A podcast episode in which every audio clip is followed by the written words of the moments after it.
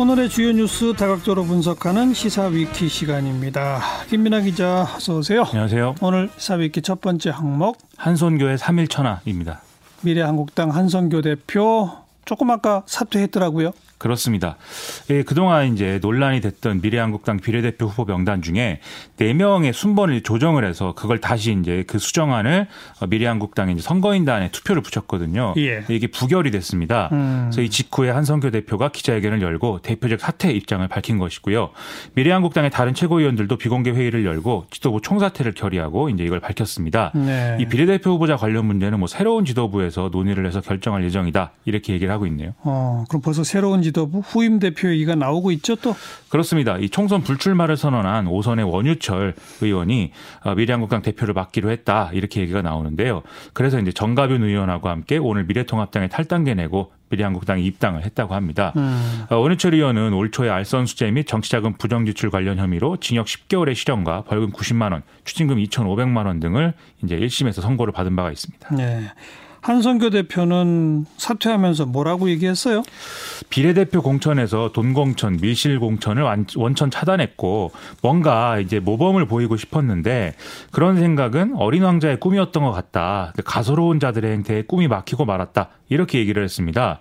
그리고 또 어제 만들어진 수정안의 내용을 좀 고치지 말아달라라면서 가족이 말리고 직장이 말리는데도 자신을 믿고 이 자리까지 온 사람들이다. 이 비례대표 후보들에 대해서 이렇게 예. 얘기를 했는데요. 예. 그러면서 이것까지 바꾼다면은 난 가만히 있지 않겠다라고도 했습니다. 음, 여기 지금 가소로운 자들의 행태에 꿈이 막혔다? 가소로운 자가 누굴까요? 이 기자들이 그 가소로운 자가 그럼 황교안 대표냐 이렇게 물어봤는데 한성교 대표가 황교안 대표는 아니다라면서 지금 총선이 목전에 있기 때문에 뭐 분열되고 뭐 이럴 수 있으니까 그게 누구다라고까지는 얘기를 안 하겠다라고 했습니다. 근데 그러면서 최근에 미래통합당의 고위 당직자가 이 선거가 잘 돼서 이 미래한국당이 독자적으로 원내 교섭단체를 만들 정도가 될 경우에 한성교 대표가 뭐 그냥 뭉개고 있을지 모르니까 미래한국당 당원 당규에 대표를 물러나게 할수 있는 그런 규정을 만들어야 한다고 했다. 그게 이제 가소롭다. 이렇게 얘기를 한 거거든요. 네. 결국 황교안 대표의 어떤 측근들에 대한 어떤 그런 발언인 것으로 해석이 됩니다. 음. 공천관리위원장 맡았던 공병업 위원장은 뭐라고 그랬어요? 그동안은 이제 어떤 공천관리위원회 독립성이라든지 이런 것들을 계속 강조를 해왔는데 계속 이제 상황이 심상치 않아서 그런지 메시지가 좀 후퇴하는 이런 모습입니다. 그래서 오늘 수정안 부결되고 나서 국민이 안심할 수 있도록 계속 수정 보완 작업을 하겠다 이렇게 얘기를 했는데요. 이 미래통합당의 요구를 상당 부분 받아들인 게 이제 수정안이었는데 그게 부결된 것에 상당히 놀랐다라면서 앞으로 미래통합당 측이 구체적으로 무엇을 원하는지 더 잘 알아보고 선거법이 허용하는 한도 내에서 그걸 반영을 해보겠다라는 취지의 얘기를 또 했습니다. 네. 그러니까 수정안에 미래통합당 요구를 구체적으로 어떻게 반영했었던 거죠?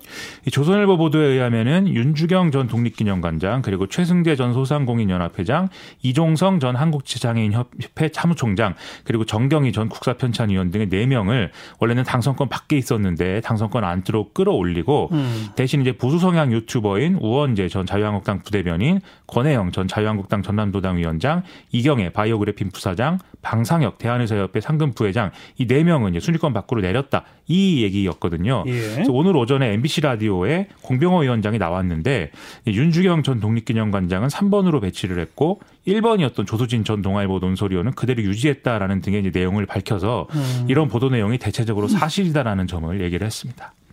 그런데 요 수정안도 미래통합당 지도부가 거부한 거군요.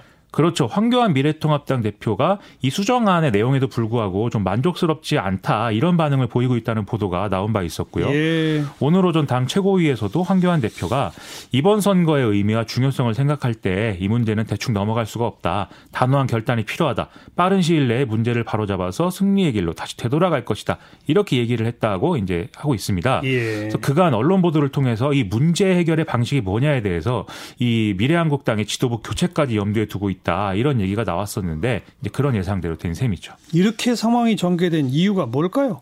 앞서 좀 말씀드린 여러 가지 얘기대로 한성교 대표가 뭐 교섭단체를 꾸려서 독자 노선을 걸을 생각이었다 이런 얘기도 나오지만 근데 이게 좀 현실화되기는 뭐 현실적으로 어려웠을 것 같고요. 예. 그게 아니면 공병호 공관위원장이 어떤 의혹을 앞세우다가 이렇게 해프닝성으로 사건이 이렇게 됐다 이렇게 볼 수도 있겠는데 음. 근데 오늘 나온 메시지를 보면은 공병호 위원장은 뭐 수정을 더 해보겠다 이렇게 얘기하고 한성교 대표가 오히려 이제 오늘 기자회견에서 이 비례대표 후보들에 대해서 강한 애착을 뭐 보이는 그런 모습을 보였던 거거든요. 네. 그래서 이런 걸 종합해 보면 한성교 대표가 선거 이후에 대한 뭐 아무런 생각이 없이 이렇게 일을 뭐 만든 것 같지는 않다 이런 생각이 든다는 겁니다. 선거 이후에 대한 생각이라면 무슨 생각을 말하는 겁니까? 이것도 이제 여러 추측이 가능한 상황인데 가장 좀 우리가 주목할 만한 대목이 총선 이후에 한 7월 정도에는 미래통합당이 새 지도부를 구성하는 전당대회를 열어야 된다는 거거든요. 음흠. 대선에 나갈 사람은 선거일 1년 6개월 전에 지도부에서 사퇴를 해야 되기 때문인데요.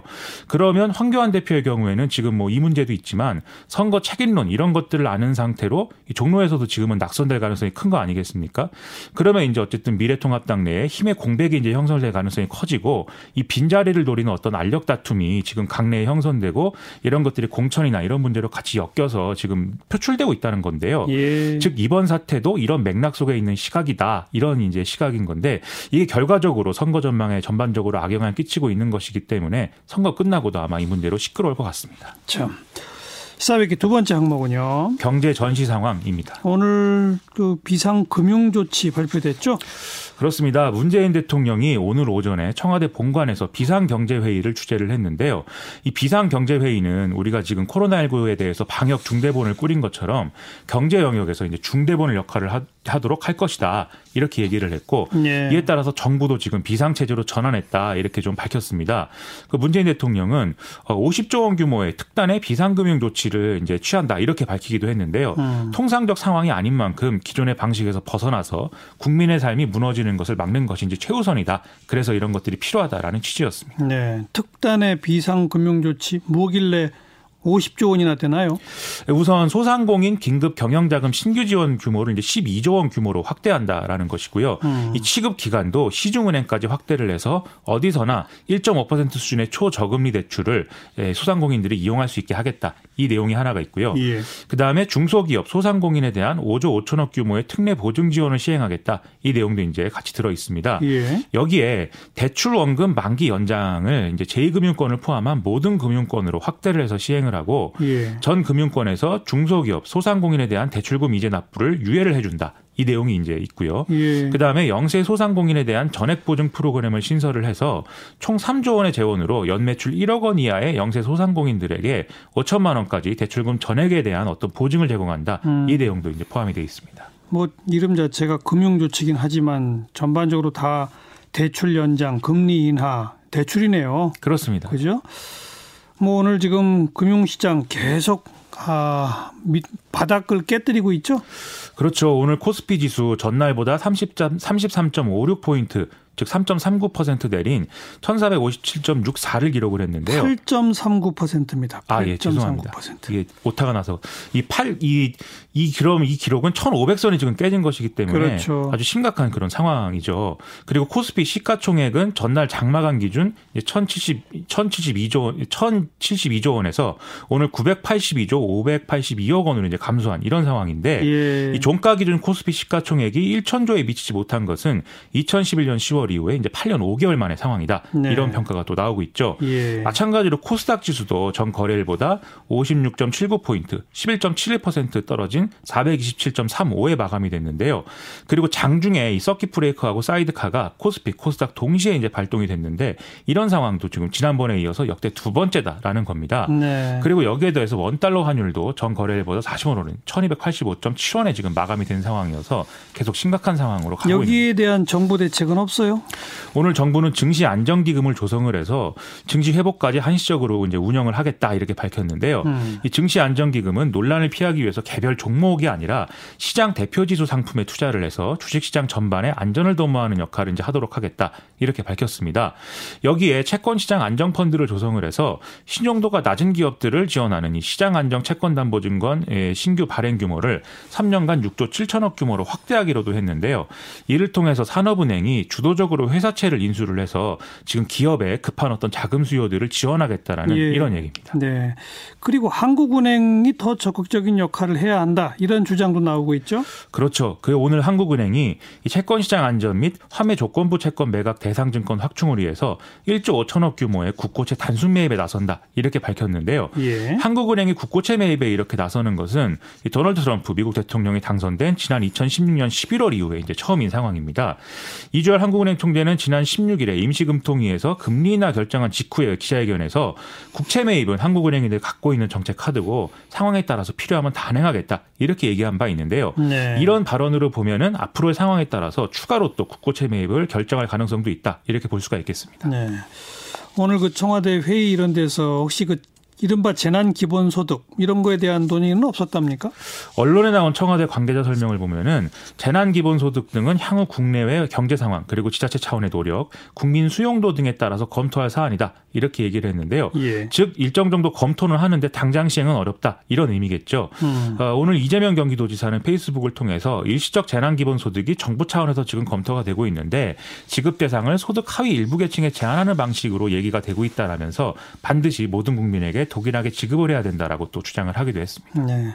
근데 서울시 또 전주시 강원도 이런 몇몇 곳은 하위 계층에 제한해서 긴급 생계비 지원을 하고 있지 않습니까? 그렇습니다. 근데 이재명 경기지사는 그거랑 생각이 또 조금 다른 거네요. 정부 차원에서는 전 국민에게 동일하게 지급하는 것이 필요하다라고 주장을 하고 있습니다. 음. 오늘 이런 뭐 비상금융 조치 등등에 대한 정조 재계의 반응은 어때요? 일단 대한상인은 이 조치 적극 환영한다면서 정부와 금융권이 이번 대책을 좀 신속히 집행하는 것은 물론 실물 경제 회복을 위한 모든 정책적 노력을 기울여 달라 이렇게 긍정적인 반응을 보였습니다. 그리고 소상공인 연합회도 대통령과 정부의 문제 해결을 위한 강한 의지를 봤다 이렇게 긍정적으로 평가를 하면서 소상공인들의 경제 위기에서의 도움이 될 거다라고 얘기를 했는데요. 그러면서 지금 긴급 경영 안정 자금이나 특례 보증 같은 경우에 기존 대출자나 저신용 등급자들이 해당이 안 돼서 받을 수 없는 경우가 있을 수가 있다라 면서 예. 여기에 대해서는 신용 등급 평가 방법 개선 등의 과감한 조치가 지금 있어야 된다라고 좀 보완적인 어떤 의견을 제시하기도 했습니다. 계속 추가 대책이 나와야죠. 그래야 되겠습니다. 수고하셨어요. 고맙습니다. 김민아 기자였어요.